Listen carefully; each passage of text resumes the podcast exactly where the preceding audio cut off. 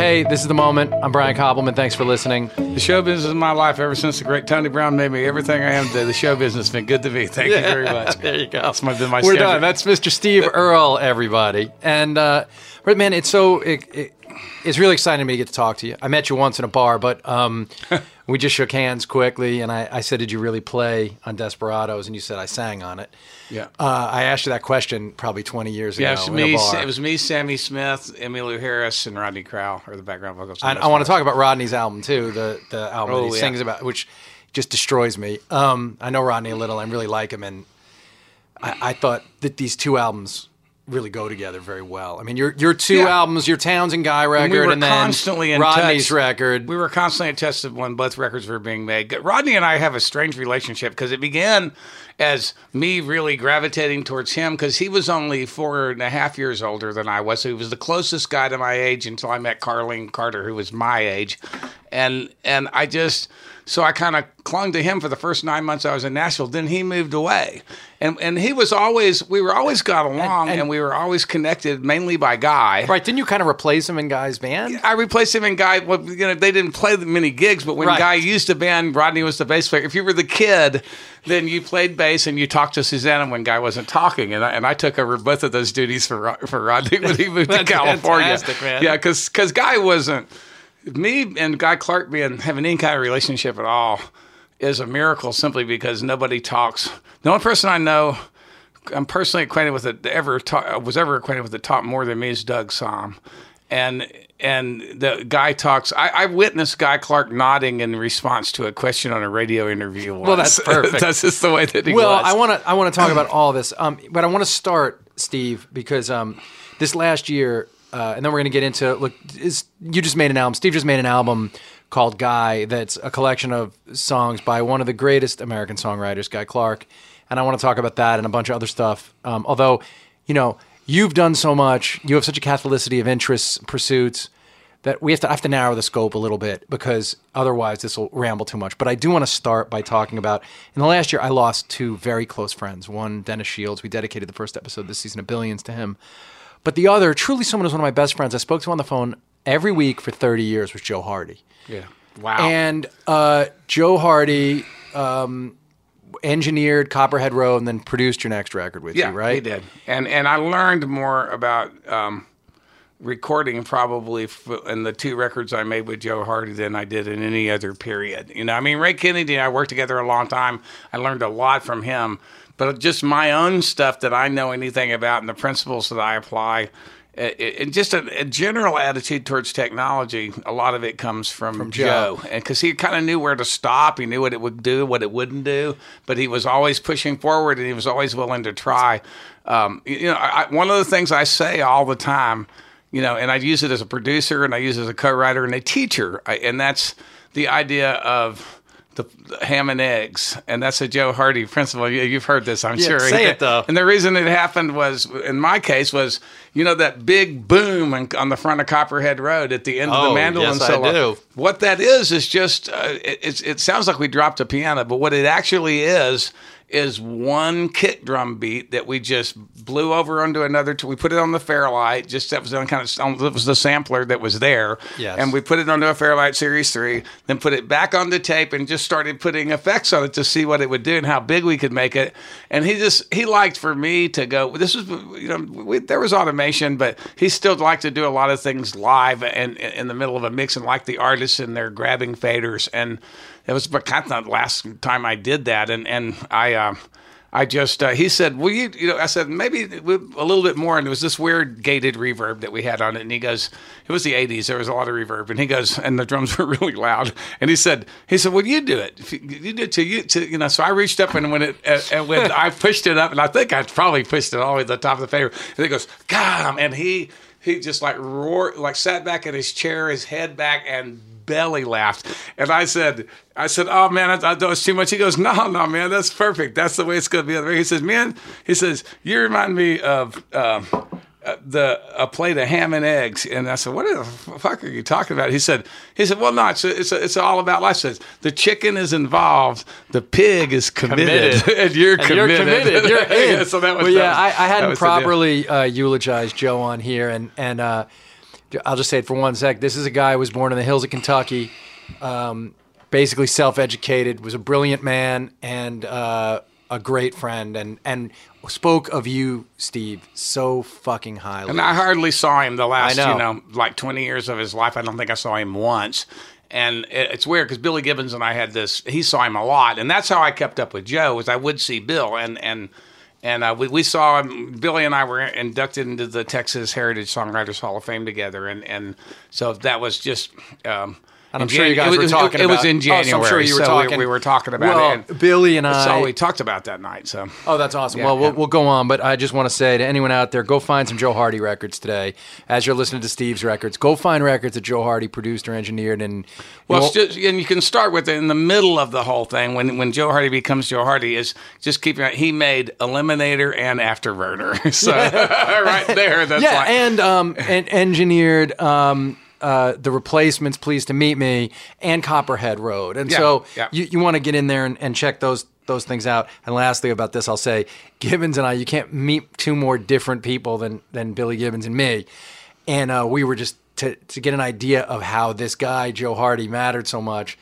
Um, me and Billy and the drummer Greg Morrow, who's a born again Christian. Greg I'm an atheist. Greg Morrow's one I of my best. I love Greg. He's, he's my go-to drummer in Nashville. I It's love Greg. Yeah. Um, and so me and Greg and Billy, the three of us who are wildly different, we're just texting the whole time. Joe, you know, he brought the three of us Wow. together. So, Yeah, yeah. um, anyway, that's all. I just wanted to do that. it's a Memphis thing. Now, getting on to this.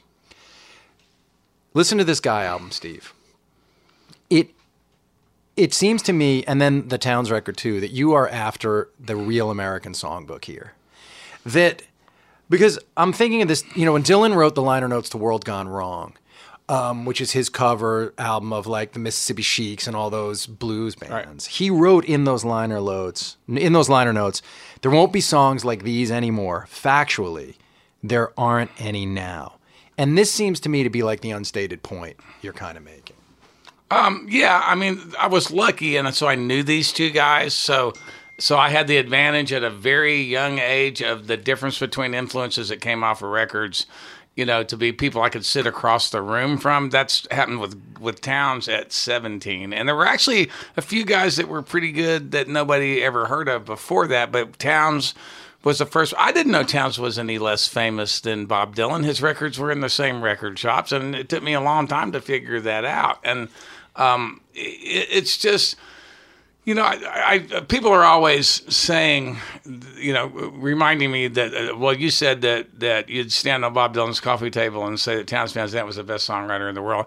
I didn't believe that Townes was a better songwriter than Bob Dylan. I, I believe that Bob Dylan invented our job, and trust me, Townes Van Zandt and Guy Clark were chasing Bob Dylan, and and, and that's what they were. They were doing what they were doing because of Bob Dylan. End of story.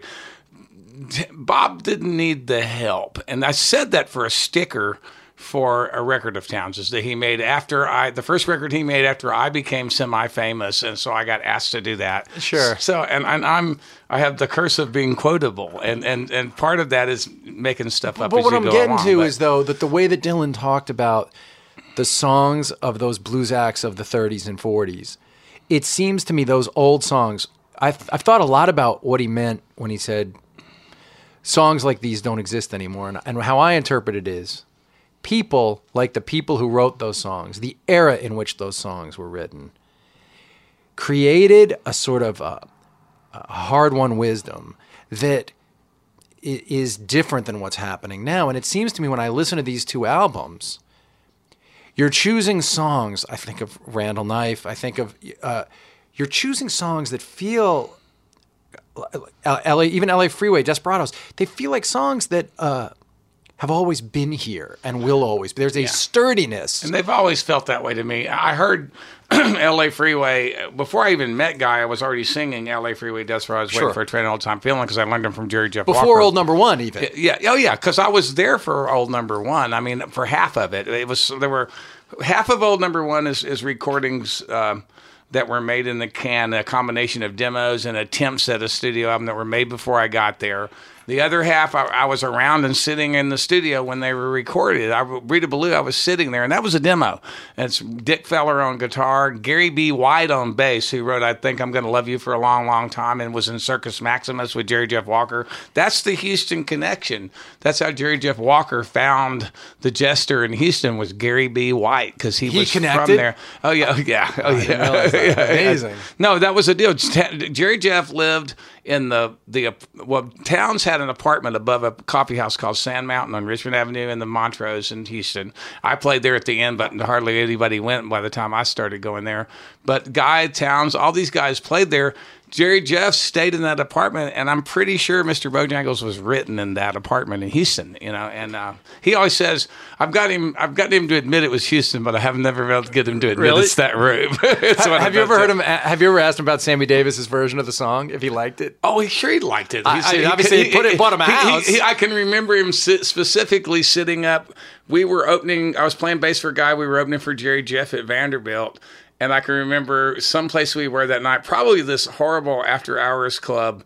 Um, that was where they it was just room for bumper pool tables. So you played bumper pool and drank after hours there. What was it called? But um, it was like out by the fairgrounds. I heard him say, I can tell you everywhere the Sammy Davis Jr. has been in the last three years by looking at my royalty Oh, statements. And he was very proud of that. So. Oh, that's awesome! I absolutely. happen to love Sam. I think Sammy's version of it is just classic. Sammy Davis, is, I mean, look, the like people like us know about it from the Nitty Gritty Dirt Band, probably originally. That was the big hit on the radio. But the rest of the world knows about it because of Sammy Davis Jr. End of story. It's Well- a Sammy Davis Jr. song to my mother and father's generation.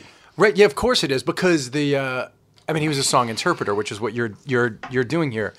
Um, what do you think it was though about Guy and Townes that enabled them to write these kind of songs that that you just feel like are going to last for such a long time. Because they both saw both Mance Lipscomb in and Lightnin' Hopkins in the same room at the same That's- time. this is what I'm trying to get to. occasion. That- what I'm trying to so get to I. is that And they're- I, I, I got there just in time to see that myself. so. They, that's amazing. They're an extension of the time of the old blues artists. Yeah, they. they, they're from Texas, so there's some luck involved there. So they were in the right place at the right time.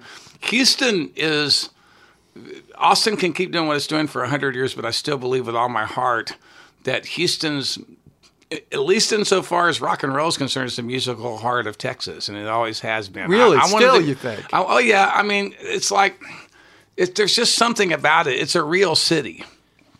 It's a city you got to have a car in, but it's a closer, way closer to a real city than Austin is. Austin's kind of made up and unrecognizable to me. You know, now it's not what it was. Austin was really cool, but it was way smaller and way friendlier than it is now. uh, yeah. I- I- oh, you don't think it's why it's too hip now to be no, friendly? it's just too. It's just you.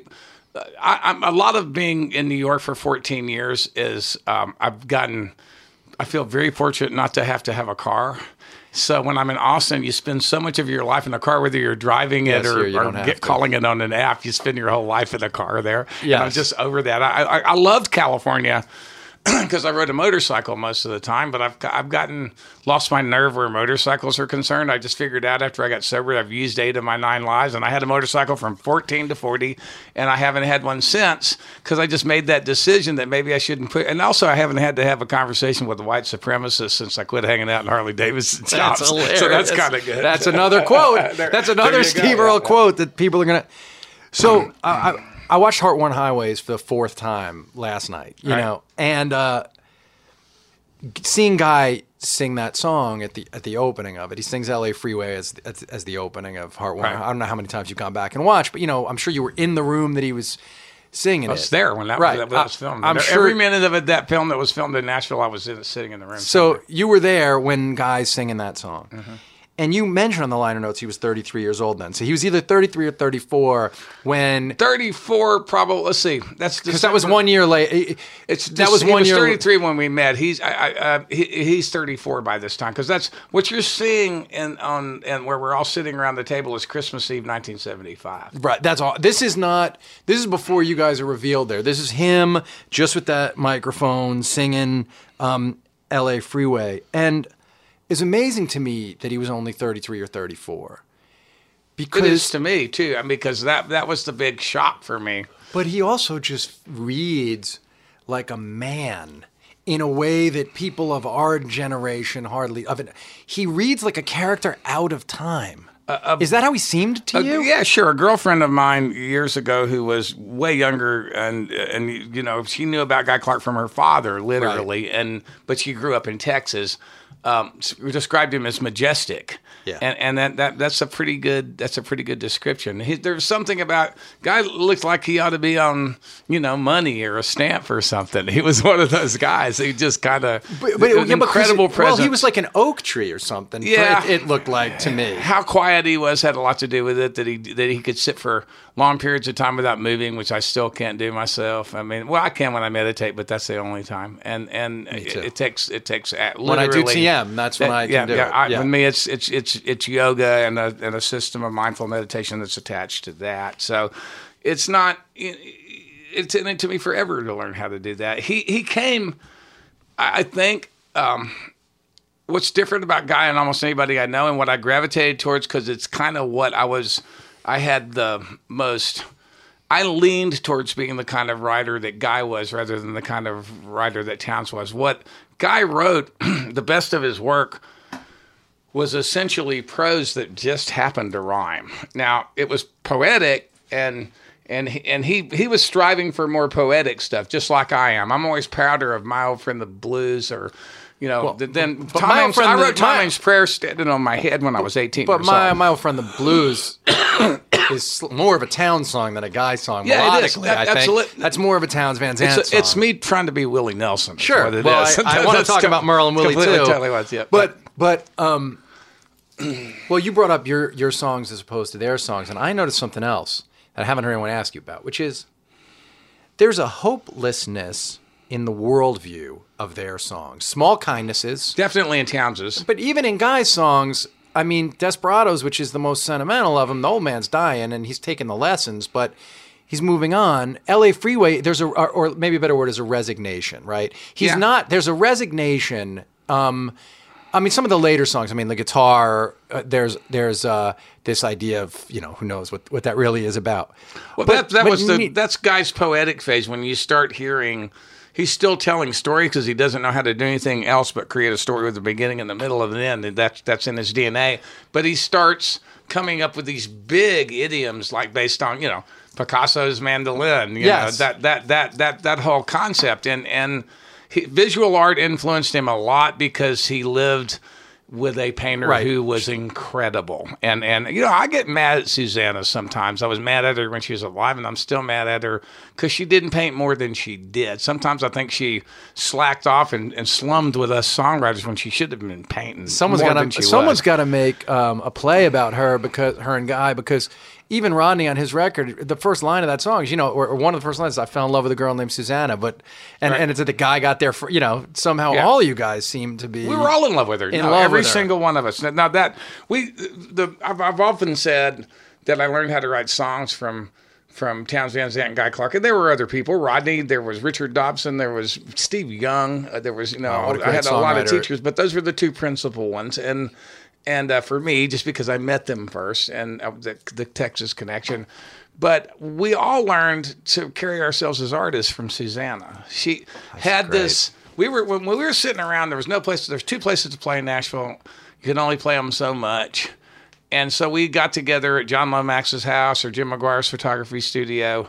You know, before I got to town, Guy and Susanna's place, but they'd moved to the country by the time I got there, just before I got there. So, and we would play the guitar. We would just play songs and try to impress each other with whatever we had written.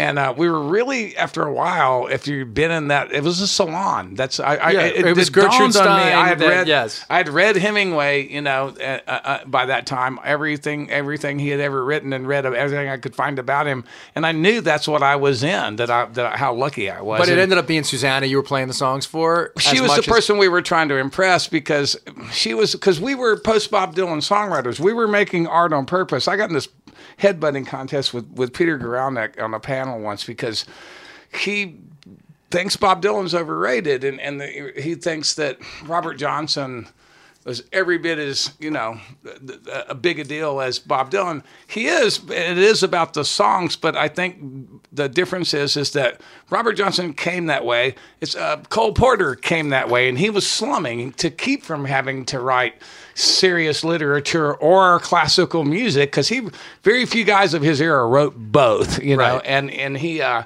but I think uh, Bob did it on purpose. Bob was reading, knew that the moment had come to elevate rock and roll to an art form, and I and he knew it was coming from folk music, and he knew he knew how to do it. I really truly believe that he's always knows He showed you guys that this existed. Absolutely, That, and that then he took all the air out of the room, and we've all been struggling around in that room but, ever but since. don't you think? But but don't you think? All right, wait. I have two questions I got to ask. I'm going to write down the one because Okay, yeah. they're related to this. But what I was going to say though is those guys had a resignation running through their music. Townes because the alcoholism and the idea that he was waiting around to die. Guy because his worldview was such. Even in his first song he ever wrote, "Step Inside This House," there's this idea that the guitar matters more than the possibility of love. All that stuff your first song on your first album is a call a personal call to action has hope in it has in fact ambition Well, you know the- what? Guitar the- Town exists because I've been in Nashville. I've written a lot of songs. yes and some of them were really good, and some of them I recorded later. But I was determined. I went to see Bruce Springsteen on the Born in the USA Right. tour, and he walked out. I was sort of lost because I'd had a record deal, and I and after releasing songs that I'd written and they'd failed, then I did one session that Emory Gordy produced with a bunch of players. Richard Bennett was among them, who ended up being the heart of Guitar Town. But so it wasn't a waste of time. But I I had lost faith in myself as a writer, so I recorded one of my songs, one of John Hiatt's, one of Dennis Linde's, and uh, one of um, who else? Um, but I just, um, you know, there, I kind of lost faith in myself as a writer. Then I saw Springsteen, and he walked out, and he played "Born in the USA," and then I, then I remembered.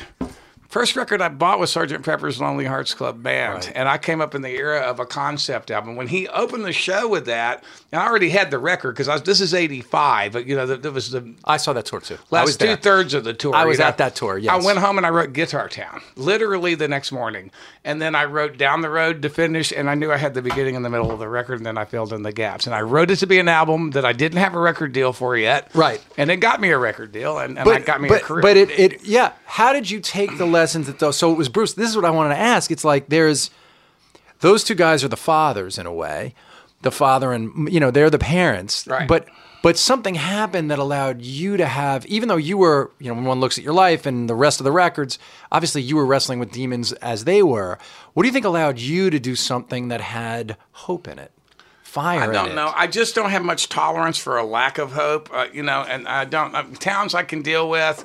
Um, Guy, I could deal. I never thought about Guy as being hopeless. I don't think that's what it is. I think What is Guy, it what what am i feeling when i'm I think he's he's he was nostalgic when he was 33. I think he I think he uh, sees for a the- time past I th- yes I think he sees this value and stuff in his past that made him a Texan and made him why he left. What me, Newbury, um, Townes, and Guy have in common. Well, Townes did go back from time to time, but, but Newbury and Guy and I. And Kristofferson, we all are Texans, and there's something about Texas and Texas on what all of us left, and none of us ever went back, and never us ever really considered going back. So, I don't know. He he with him, it was about. I think he just felt he, he he told me one time songs aren't finished till you play them for people. So he he was a singer songwriter. He wasn't there to write the next Ronnie Milsap record. He was okay if Ronnie Milsap recorded this song and it considered it to be a financial pleasure, as Kinky Friedman says. But he was there to make records and to go out and write songs to go out and sing for people. He just was just wanted to be subsidized. There was a different kind of fire in your belly. It seems like. or It's I don't know. I just think I'm I am um I don't know. A lot of the reason I survived as long as I did, even though drugs and alcohol were always a thing for me and always a problem for me, was am- was ambition. I really did feel like I had something to say, And I, I, I grew up when there was no question about whether you could change the world with music, and I still believe that you can. And, and, And did those guys cha- think I wanted to change the world? And those guys, that so you just hit it right. It is that ambition thing. That's what's not in. That is what's not in guys' music, other than our ambition to tell you this story, right? that An ambition yeah, to make and, you understand and to make sure that it stays art. And I think Yes. I think I was a little, you know, and I- and I, I may have been wrong. And and I think guys sometimes judged that I was wrong when I started making rock records. He didn't really know what to think about it, and he definitely thought I was too loud. Did he think Copperhead Road was a rock record? Uh, you know, we've never talked. We uh, this is weird because I'm putting together the show for the tour right now, and I don't know what he thought about Copperhead Road. I know what he liked. I know his favorite songs of mine were the Mercenary song, which is one of the first songs I wrote after I got to Nashville. Tom Ames Prayer, Ben McCulloch. Was he alive And- when you and- wrote and- Outlaw? Was he alive when you wrote Outlaw? No, no. because he would have loved that song. Yeah, I think. I think he I think he would- have loved that song. Yeah, maybe, maybe. But I think I think the deal is I always trust. I I I did know how the music business worked. I hung out with Bill Hall and you know publishers and and, and Bob Beckham. I could I could count as a friend, and I listened to those guys. I went to lunch with those guys, and I listened to them about the business. So I wasn't afraid of the business. I wasn't suspicious of it. I knew very early on that the only reason that guys like us got to do what we did is because there was so much money. And I owe my whole career to Michael Jackson. Uh, my first label was Epic. I got signed with Thriller money. You know, they they could take a chance on something off the wall, like a three piece rockabilly band I had at the Yes. time in Nashville, uh, but, because but they had all this a, money. There's something about a, a worldview because somebody who was 33 or 34 and 75 was born in the 40s in the shadow of the Depression. Right. They were born into a hard world. You were born. I was born. You're a little older That's- than I am. Into a be it, in a world that showed you well. You can be a thing you dream of. That was out True. there, right? And I don't you think that has something to do with the Maybe. mindset? maybe but but guy's generation also had the, the largest number of people that to come from nothing and get to go to college because of the GI, GI Bill, Bill. yes. So you know that works both ways. My brother, who's 13 months younger than I, is one of the last GI Bill educated people out there, and he managed airports all over. He was a controller until the strike, and then he re-educated himself. He still Until had the- Reagan broke the union? He was in the Air Force yeah. the last year of the Vietnam War, so he qualified for the bill. So that was that's, Yes, that's what it that- boiled down to. So so he went back to school and he managed airports and, and uh, the last one was in Colorado Springs. He runs an a, a World War II aviation museum in Colorado Springs now. really? Yeah, yeah. Do, do people? Do you guys look alike? Do people ever think? No, he doesn't. He, there's the kids in my family. There's the there's the the blonde ones and the not blonde ones. I'm one of the not blonde ones. And And, I've got one one? sister that's kind of in between. He's a blonde one. He looks more like my mom. So uh, I look wh- exactly like my father. Oh, really? Oh, it's stunning. It's it's it's frightening. You see pictures of me now and my dad, um, and when he was in his fifties and sixties, it, it looks exactly like me. Hey, let's talk about ZipRecruiter, and then we'll get back to our combo with Steve Earle. I still kind of can't believe I'm talking to Steve Earle. Too fun. Um, so he- here's the thing. I'm, I'm I'm actually going through this now. Dave and I are figuring out how to hire for the next season of Billions. We're talking about uh, writers and what we want the writers' room to look like. And um, I wish there were something like ZipRecruiter for um, what I do in the writers' room because it's clear. Like hiring is so difficult. Finding the right fit, getting the right recommendations, knowing that this is the kind of person who we need is almost impossible. One of the hardest things uh, that we try to do. Uh, On the other hand, ZipRecruiter um, makes in almost every industry makes it so much easier. I mean, they send your job to over 100 of the web's leading job boards, but they don't stop there. They have this powerful matching technology. ZipRecruiter scans thousands of resumes to find people with the right experience and invites them to apply for your job. As the applications come in, ZipRecruiter analyzes each one and spotlights the top candidates so you never miss a great match. Here's how effective ZipRecruiter is four out of five employers who post on ZipRecruiter get a quality candidate through the site within the first day. And they identify what a quality candidate is. It's not ZipRecruiter saying that, it's it's the buyer, it's the the job hirer who says it. And right now, my listeners can try ZipRecruiter for free at this exclusive web address, ziprecruiter.com slash moment. That's ziprecruiter.com slash M O M E N T, ziprecruiter.com slash moment. ZipRecruiter, the smartest way to hire.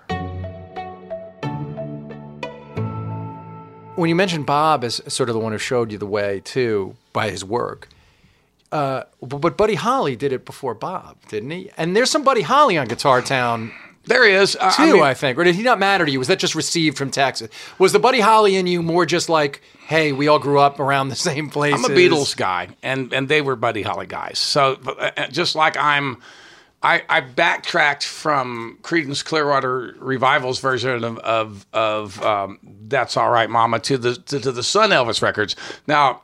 Elvis, after he got out of the army, I knew chapter and verse and all the movies and all that stuff. And it was all about Elvis until my uncle, who was five years older than me, called me and said, You got to watch the Ed Sullivan show. And that was the when I was nine years old. And it was over at that point. So Buddy there was wasn't no a- chance of me being anything else after that. Buddy wasn't a big thing to you. I backtracked him. I, he died when I was three, you know, and I, I knew Peggy Sue and I knew those songs. I just didn't gravitate towards it. You know, all the guy, all my West Texas friends, it's all about Buddy Holly. I did have to. My brother managed the Lubbock Airport for a while, and I did have to ask him, "Why is the last thing you see when you head for an airplane a, a, a big life size that's so cutout funny. of Buddy Well, he's Holly?" from there, Freaks man. What are you out, do? man. kind of one of those deals. So when I when I when I think about the time in, with with Guy and, and Townes, uh, the, the Heartworn Highways time, I wrote down here that the songs felt earned somehow. Um, you see Guy working on that guitar, you see Townes singing that song to the old man, and it's hard to imagine that scene, Townes playing "Waiting Around to Die," for that seventy-five-year-old man whose parents were probably, you know, grandparents certainly were slaves. Right. And uh, it, it feels Well, like I, I think Uncle Seymour's parents might have been maybe his, slaves. It's maybe that was his name. yeah, what was his name? Uh, Seymour Washington. He was a itinerant blacksmith that traveled around the hill country in Texas with everything but the anvil on his back and went to different people's ranches and shoot horses. That's what he did for a And when you watch that movie, right, you're thinking about the power of these songs because that's what these records. As I listen to these records, uh, I'm struck over and over again by how these songs feel like they're they're carved out of the side of a mountain or something. They're Right.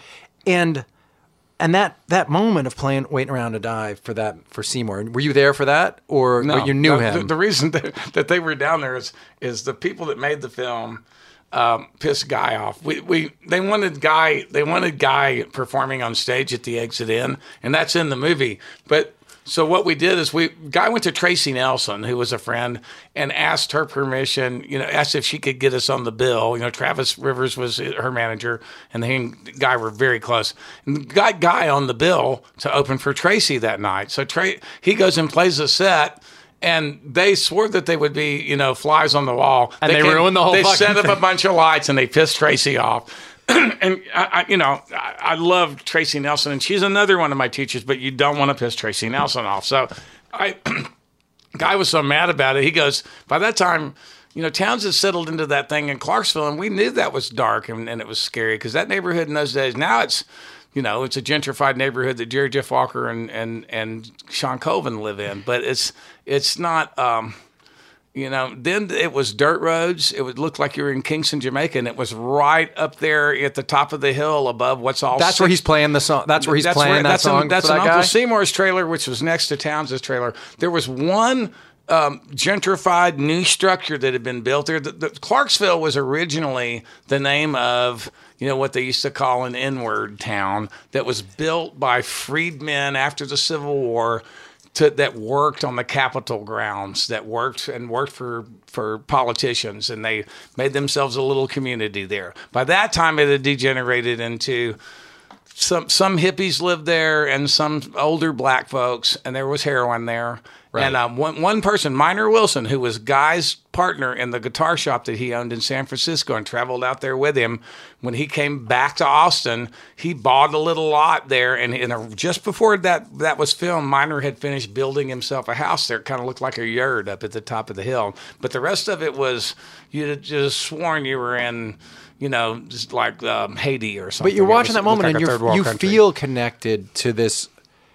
In watching Uncle Seymour's reaction, it's almost like you feel connected to this thing that had gone back centuries with the music. Yeah, he, he worried about Townes a lot, and Townes is drinking, and that's what he's crying about when when he's when Townes sings "Waiting Around to Die" to Uncle Seymour.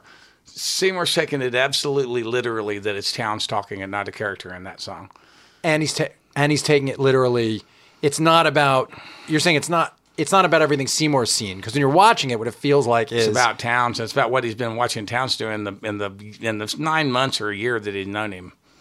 and watching Townes disintegrate. He loved Townes. He really did. so. What What do you think it is about Guy and Townes that made them work that hard at the songwriting, especially Townes, who or did it come just flow for Townes? Uh, Townes, Guy Townes- worked hard. So Townes what was just it? did it. I Right. don't think he worked that hard. So at what was it? So that's the Kerouac thing. So what do you think it was in Guy? Is it the same thing that makes him? Because that moment when he's fixing the guitar in in in the movie is so beautiful, and you see It a guy. You want to hear? A, you want to yeah, hear a- please. a, funny hear- reveal yes, about please. that? Tell me. we we It's were fake? we were not completely sober in any of that movie, and neither was Guy. Guy smoked a lot of pot in those days. We all did, and and he goes through that whole thing and explains. He does the repair, and he does a beautiful job. He strings the guitar, and then he picks it up, and he's put the strings on backwards. No, in that- That's- really? that- that- yeah, at the end of it, that's off camera. You don't see it. You That's realize The whole fantastic. thing, he didn't tell them. He told me later. And, Oh, sure. and said, said the whole That- thing's uh, that he was So stoned- he so "Man, stoned I strung that. I strung that whole so- guitar backwards. But uh, but you're watching him work on that. There's a craftsman. I mean, what what's that? Sh- it seems to me there's something tied into the way he would work with the wood and the way he would write. There- there songs. absolutely And. Do you He- feel he- that connection? Yeah, absolutely. That that's that, if you if you I don't know if you've seen a hard copy of of, of Guy yet, but the artwork on the inside, there's like you know, there's a picture of me and Guy relatively recently at Hardly Strictly Bluegrass, a picture of us a long time ago, and uh, actually it's from, there's it's a still from Heartworn Highways, and and then there's pictures of my me and my band, but then the rest of the borders are decorated besides with Tony Fitzpatrick's art, which my albums always are. Guy's workbench at his house in Nashville and all the tools. They're just he he used to say guitars. People named their guitars and stuff. It irritated him. He said they're tools, but he was he he he was more emotionally attached to them than he admitted. He had more romance. He got than mad. he wanted to he let got, on. You think he got mad at, at Jerry Jeff for breaking them because Jerry Jeff used to break guitars at one point. guy would make guitars for Jerry no, Jeff? no. Jerry Jeff just, would just break any, every nice acoustic guitar Jerry Jeff had for a period of there. He broke and, and he broke. He tore up hats and he and he he stomped on hats and he broke he broke guitars. It was just something he did. He he grew out of it. Um, but he he broke one that I traded. Um, I had a 19. I, when I got to Nashville, I literally had a Japanese guitar. I had a. I, I'd had a D18, a Martin D18. that line is in Guitar Town. But then, yeah, absolutely. the neck went south, and I couldn't get it fixed in San Antonio, so I traded it straight across for an Alvarez Yairi because that's what I. And I had gigs, and I had to play. So when I got to Nashville, I was embarrassed because I had the only Japanese guitar in the salon. So I saved, scrimped and saved and scrimped and saved and starved my poor little wife to death and bought um, like a 1957, I think, J45 from George Gruhn, which they were only, I think I paid $250 for that guitar. You know, Gibsons just hadn't gotten expensive yet. And I had it for maybe six months, and Jerry Jeff played it one night over at oh, McGuire's. Oh, no, and he ruined it? He decided he wanted it. Uh. So he comes and wakes. We, we Sandy and I go to bed because she's got to go to work. And I, you know, all of a sudden then somebody knocks on the door, and it's it's Guy and Susanna and Jerry, Jeff and Susan.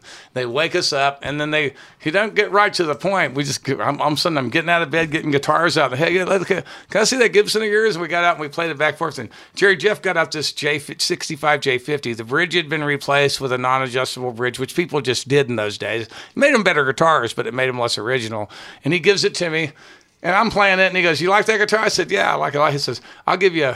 I'll give you three hundred and fifty dollars and that guitar for your guitar. And I'd only paid two fifty for it. And and I said no. And, and I got I broke out with integrity, and I really loved the guitar. And then Guy like was back, like shaking his head like I was an idiot. Oh, he was? Guy uh, thought you were wrong? Oh yeah, absolutely. And Jerry just said five hundred, and then Guy goes looked at me like I'm never gonna speak to you again if you walk away from this deal. So I did it. I, I traded it, and I, I had that J50 until sometime in the 80s. I was really high, and I said I love you, man, and gave it to my guitar player, and um, and uh, I don't know, I haven't, I don't know what happened to it after that, uh, but but Jerry Jeff had the J45 for about another six months, and then he broke it. And it was at a band meeting, evidently at Gary Nunn's house, is where he broke it. Because I was at Gary Nunn's house when I was there touring with a guy in Austin, and it was hanging on the wall in pieces, held together only by the strings, with a little sign that said "Your worst fear is realized." You know, That's so pretty great. there it went. That's pretty Yeah, awesome. yeah. So it became art, I guess. Sure, it sure it did. When did you start to feel? Uh, Because like you said offhandedly when you when you came in, and it's true that your audience bigger than their audiences were. You were you were saying it about um, playing their songs out.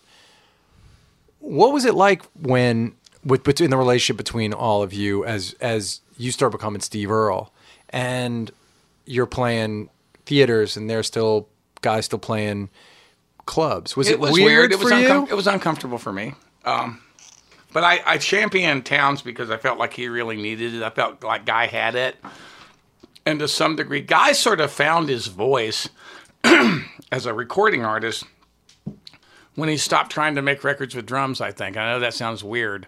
But Dublin Blues, beginning with Dublin Blues, man, those records are great. Which is the album with Ramblin' Jack and Mayhem, the boat boats. That's, that's uh, Boats to Build. Which Boats is, to Build. He's he's he's getting towards Because for me. Boats The- to Build is a really strong. I remember buying very it. acoustic, very acoustic. But but by by Dublin Blues, he Yeah. bails on drums altogether, and he's working mostly with bluegrass musicians. And you know, Keith Case had been his his his agent, you know, for a long time. But- anyway, But, what did you feel, Steve, when when did you, as it was happening for you? Obviously, you weren't thinking ju- about about those guys, but did you ever have moments when when have a disconnect about the fact that now you were this super famous guy getting written about everywhere, and and those guys? Because there was a period of time before Boats to Build came out, there was a moment where Guy was almost forgotten in the Right. world. Did it hit you as odd? Yeah, but but I didn't. You know, I'd seen people um, not be as famous as they should be before. I knew that you know Tom Waits. You know, Sure. ha, ha- Tom. I, I, but I understood the music business, so I didn't understand what I didn't. Under, sometimes I wished that Guy and Townes had been, the Townes had been somewhere. You know, and rather not than not dead, living yes. anywhere, you know, and that guy had been in L.A., stayed in L.A. rather than been in Nashville. Because in some ways, I think he would have been more appreciated as a recording artist if he'd stayed in L.A. I think. Um, he, he, I don't think he, he left L.A. on purpose. He, I think he really genuinely hated. Of course, he lived in Orange County. That was part of the problem, but he didn't really live in L.A. But, but it's not. Um, I, I just um, it was uncomfortable for me. But I'd seen it happen before, so I just did everything I could to champion So you stayed them in every touch. time You stayed in touch with them during all that. yeah, I, and and you know it was we got to see each other way less because because we all toured. Yes. you know so um, we reconnected when I got sober and got out of jail, and um, you know uh, town, t- Townes. You know we had one right before the wheels came off in my life. I saw Townes quite a bit. He was moved to Nashville by that time, and um, just kind of um, had gotten married. Um, had married Jeanene, and you know it had the Pancho and Lefty had happened, so some money had come in, and then he and Jeanene split up. But he was just. You know, everybody was sent to talk to me at one point or another, and so you know you're in trouble when you get a. I came home from Rip uh, Rip in town, and my wife had come to get me, and we drive up, and Townes is sitting in my living room playing one of my guitars, and you know you're in trouble when Townes Van Zandt shows up to give When- you a, a temperance when lecture. he's So- trying to get you sober. Yeah, yeah. So he said, so he said, you look like shit, and I said, I know. He said, "Your arms really look like shit," and I did. I had, I had, you know, I didn't have abscesses, but my arms were swollen because I started shooting speedballs by that time, and you just inject more often when cocaine's involved, and and I just, um, I said, I know. He goes, you have clean needles, and I said, yeah, which was true. He said, every time, I said, yeah, which is true. He said, okay, man, let me play you this song I just wrote, and he played Marie, Right. Oh my you know, and uh, you know, it's wow.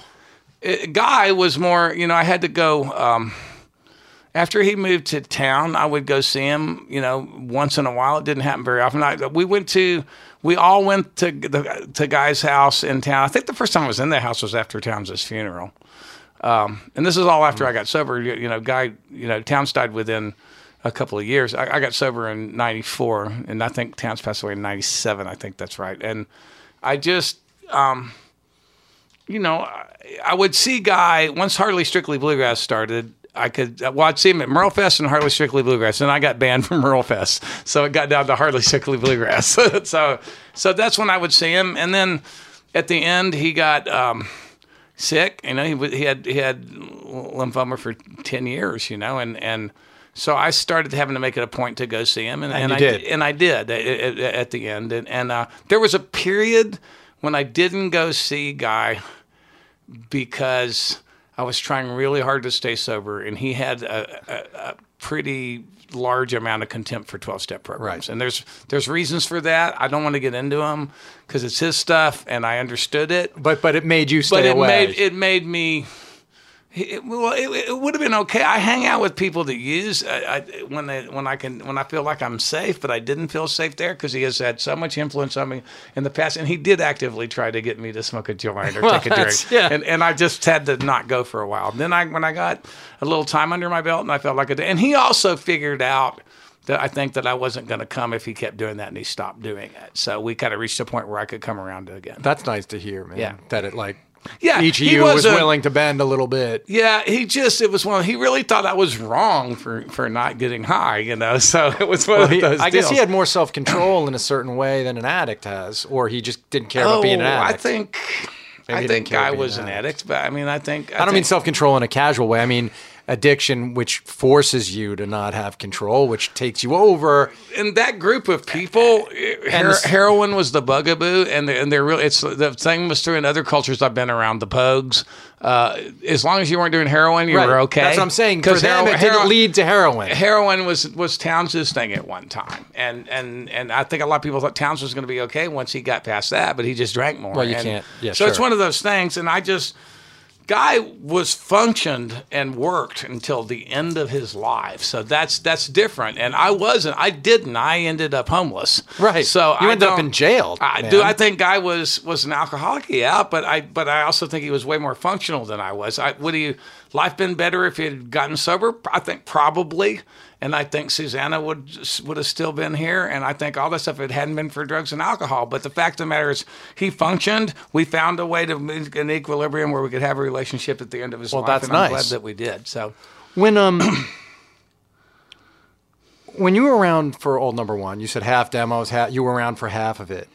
So for people and who all of Texas, for cooking, people who every minute of Texas cooking. for for people who don't know this, and some people don't now, many don't. Old Number One is one of the great albums of the decade in which it was made. One of the great albums of the last forty years, fifty years now, maybe. Um, did you have a sense of it? One of the reasons I started doing this podcast was I'm so fascinated by like these these moments and whether in that in these moments people are aware.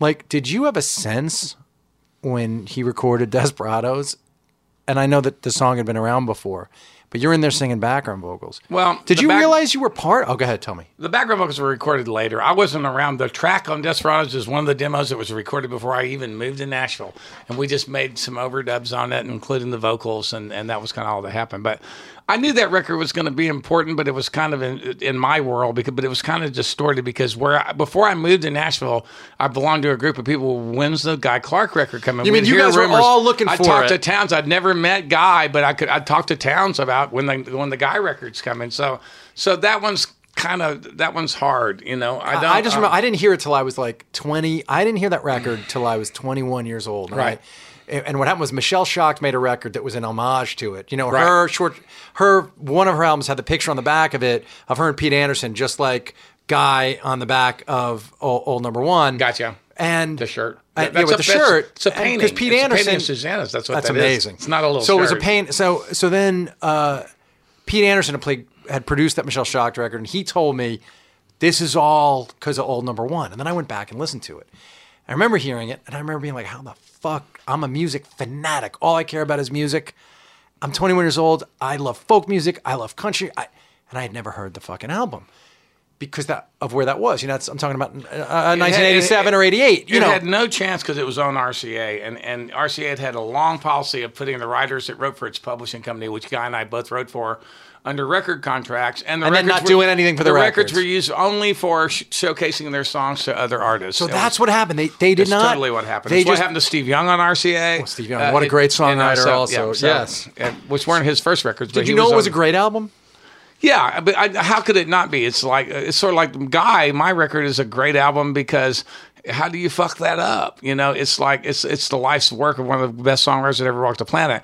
Unlike Guitar Town, I was terrified of sophomore slump, so I wanted to write my record all at one point at time, and I wrote the second one all at once to be a record. Well, dude, Guy- your first Guy- three albums are just an amazing. Guy started thing. writing songs when he was in his when in, in his I think he was in his late twenties by the time he ever wrote a song. Um, I've heard there's two different versions of what's Guy's first song. People say step inside this house. Well, that's Lyle, what Lovett- Lyle says. Lyle, Lyle- Lyle said the guy told him that, and Yes. that's and that's to me that, that may be like Son House saying that Robert Johnson went to the Crossroads. You know, it's one of those things because that's it's too good to be a first Crossroads- song. Is that why? Or No, I just heard guy. I, I heard guys say that don't let that don't let the sunshine fool you was his was his first song.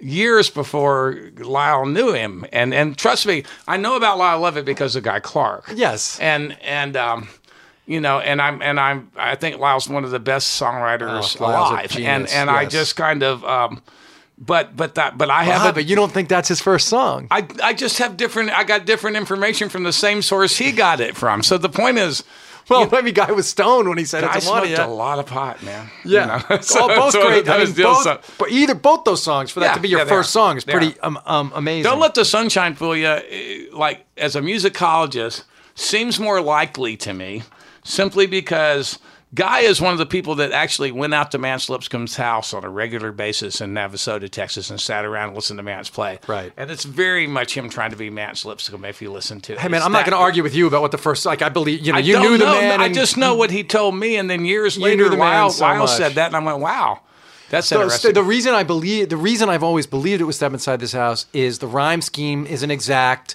You know, Step Inside This House has this. It, it's very untraditional. It, it feels Well, like no, he did an that early in- effort. He did that anyway. It's one of the things I learned from him was the whole concept of a soft rhyme. I heard one of Guy's collaborators, somebody that wrote with him at the end of his life, talking about a rhyme of Guy's in, in a song in Sis Draper, and he's talking about. Um, um, so we. Um, we, we stood out there in the yard, hands all full of watermelon, watched them, watched them, watched her leave, watched her go, wishing we were on that wagon.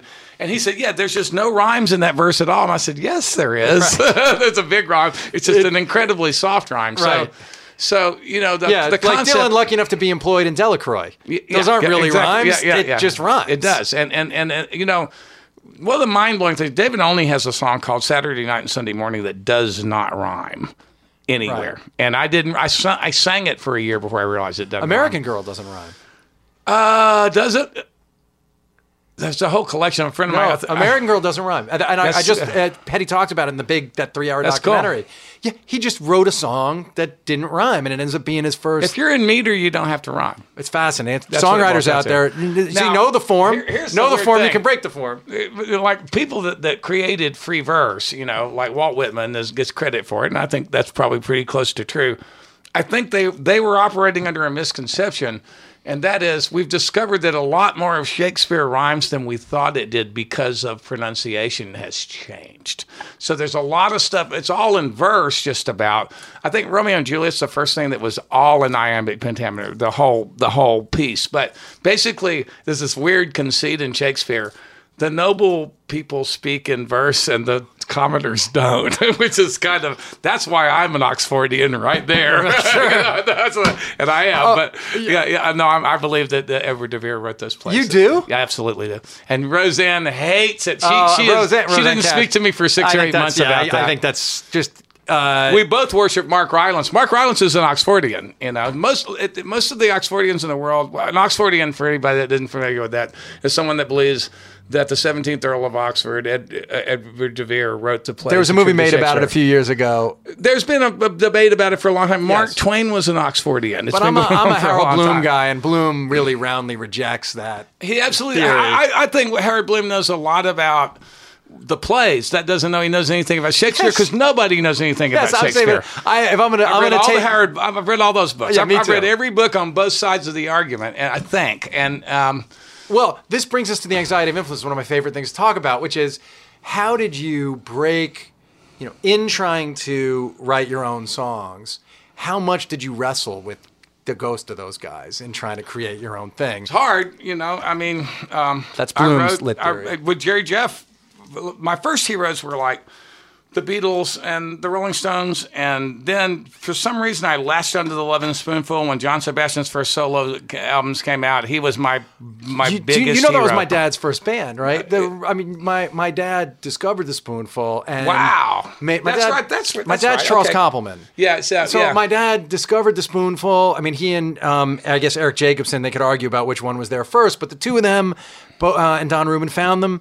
And so I grew up. Those records are Well- what put me. Those records are what like bought us our house. I know those records better than any records in the whole world. I know them chapter and verse. Yes. That's amazing It's, to me. Uh, no, they're the American Beatles, not not the band. The band were the American Rolling Stones. But, no, Um, John, but, John, John that's awesome. No, John Sebastian was one of the, you know, he and Zal Yanovsky, if they could have just kept together, but as all these things happen, and, and John probably, I don't know, you know, there was a period of time, what, six years where that guy wrote the best songs you could possibly write. He wrote write. beautiful songs, and, and but the, he also was a musicologist at his core. He he he used to he used to like follow Lightnin' Hopkins around and carry his guitar around the village when he'd come to town to play. His dad, John's father, was a classical harmonica player, and and John was a great one of the best harmonica harmonica players player. alive. That's why. But and and uh, and his father really thought he had him, and he was going to follow in his footsteps. And then uh, the story he, that John tells is that.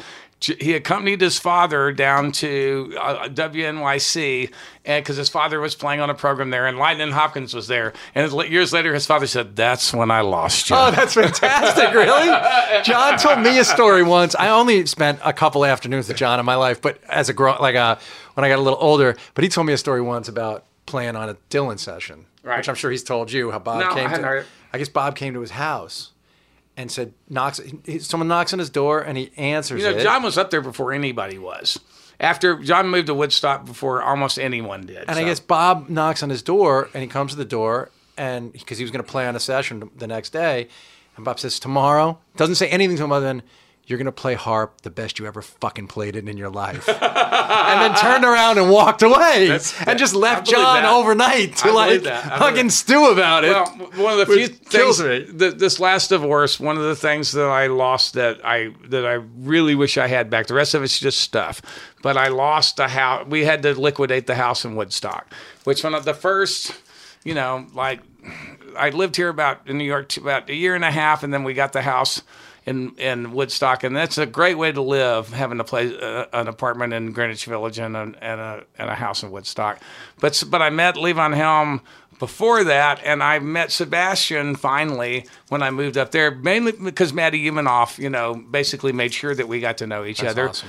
And all of a sudden, when I'd have a, I'd have one party at Christmas time, I'd make chili, and people come over, and Sebastian would come in and play my guitars, and and, and you know go through my guitar collection because he's an archtop freak, and he knew, he knew. Um, I've got the last New Yorker special that that that Jimmy D'Aquisto built, And so most of John the- played that John, he'd guitar, play that guitar. He'd play any any of the other But- but we got distracted on the Spoonful when you mentioned him, but- knowing Sebastian was a very very big deal to me because he was one of my very first me, heroes. I mean, me Yeah, too. so. Me too. Actually, no. But what I was going to say is when when uh, when well, we're almost done. When Yeah. when when you were writing songs, you were saying those were your influences. So I was asking you, how did you sort of cast off the influence of those two guys when you were writing songs, I- or how I- did you stop wrestling with them, or are you still writing? I guess what I'm asking is when you're writing a song like "So You Want to Be an Outlaw," which is a Merle Haggard song too, but are you are you um, still I'm trying to be wrestling Way- with that? I'm trying to be Waylon Jennings. That's what I'm trying to do. And you know, I, I overcame. Outlaw's an interesting record, and it's going to dictate. It dictates a lot of the way that Guy sounds because the, I, I made it with the band, and I have the best country rock band in America right now, I think, and they just are so good. You're saying influences how this album guy sounds. Yeah, it's it, and the next record, which is going to be, it's built around a theater piece that I'm involved in at the Public Theater next year. The core of the songs are about this. Um, Jessica Blank and Eric Jensen have a piece about uh, that coal mining disaster that happened Upper Big Branch, and I wrote the songs for it. I'm going to perform in it as sort of a troubadour that powers the narrative that's along, awesome. and and uh, it's been a blast because Jessica's going to direct it. Oscar was the, uh, was the dramaturge, and it's been a huge experience for me. But but the band is like I overcame my fear of Fender Telecasters. Yes. as, and and I just and I always sort of played like Waylon Jennings as an electric guitar player, you know, and so I just kind of surrendered to that, and I think it's. But you gotta wait. You just gotta answer okay me. Do you? nobody do you else is still? doing it right do now. you still? Those guys are gone. But do you still wonder what they would think of the songs, or do you not? I have no. I, I know what Waylon would think. Waylon Jennings wore a bandana on his wrist every show that he did while I was in jail, and you know, and amazing. and I just um, he was incredibly supportive. Um, you know, um, I just don't. Guy, I think could be a little more inflexible. So he had an idea of what Steve Earle was supposed to be, and he wanted me. You know, t- Townes was the same way. Townes one time, my publishing deal, which I'd had for three years, you know, I had it for a year, and then the company sold, and all of a sudden I had 150 dollars a week songwriter draw, but there was no office in Nashville, so I went to San Miguel Allende and turned my little cabin over to Townes. That's when he finally moved to Nashville, and I was going, I was staying with him, you know, checking the traps. Then the deal finally, you know, went away, and I just and I was going to town to do. And I said, he said, "Where are you going?" I said, "Go look for publishing deal." I didn't want to get a job, and he said, "Oh man, you don't need a publishing deal. You're not Bob McDill. You're Woody Guthrie." And I'm like. I'm okay with being Bob McDill too, but you know, don't put that on me. And and I'm doing this differently than you did it. And and I always was okay with the music business. I I, I understood what about it was bullshit and i just felt like i wasn't going to be able to keep doing what i was doing at the level that i was trying to do it if i wasn't willing to get a little bit of dirt on Well, it you honored these guys um, who thought you were supposed to be Woody Guthrie by treating their songs like a part of America and celebrating their songs in that way, man. And I, that's what I hear. I hear, I hear on these records the faithfulness with which you sing them and how deep you're going when you're singing them. And I think it's incredibly moving. the Townes record was just solo performances that i added all the instruments later because i was just trying to get back to what i witnessed which not everybody did um, because after Pancho and Lefty and people more people knew who he was, he his powers as a performer were diminishing. I saw him when he was still one of the best solo performers I ever Right, saw. Right, and that's what you And I was capture. that. But Guy, the acoustic stuff I play just like Guy does. The electric stuff I'm making it a little bit more mine. It, it It feels like a Steve Earle record, but it feels like a record that's heavily honoring Guy. Is there anybody you think carries on this tradition now? I mean, for me, I think Isbell and your son do actually. Yeah, no, I think Is- Justin- Isbell and Justin really carry it on. They're I great, think. They, and for the same reasons, they grew up with the same stuff. And they grew up together, basically. They, you know, they they played together a lot when they were a lot younger. Um, Colter Wall, who's from Oh, Canada, he's so he's yeah. incredible. Tom Zutaut was just telling me about that guy. And- Yep, he- he's the he's real his third record out. He's 24, I think, maybe. The first time I saw him, Emmylou Harris and I saw him on a TV show together, and we just. What, I can't imagine. I didn't ask Rosanne about him. I mean. Rosanne must. I imagine if she hears him, it'll remind her of everything. Yeah, it, it, it'll it, it'll blow her mind. And the other person is a there's a there's a guy named Logan Ledger who's from San Francisco. New record is about to be released, I believe, at the end of May. There's a couple of tracks out there. One. Um, of the tracks on the record that's not out yet, he and I wrote together because T Bone Burnett called me one day and said, I'm working with this guy.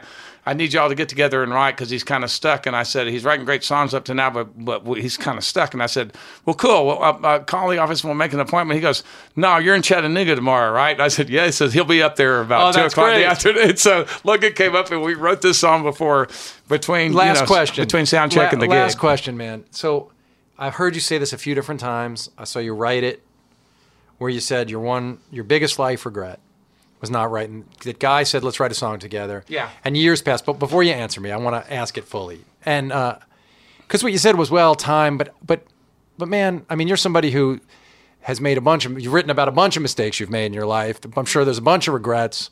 Even on your first album, in your first album, you're talking to your kid and saying, "I know I'm going to be away from you a lot." Like Right. you're somebody who's wrestled with a bunch of stuff. For this to be the biggest regret, it, it can't just be that schedules got in the way. What were you? Fr- what was it No, about it- writing a song with Guy that was too difficult for you to deal with? It wasn't. It wasn't that. It was that I. He asked me to do it. He said we need to write a song together. Maybe not for.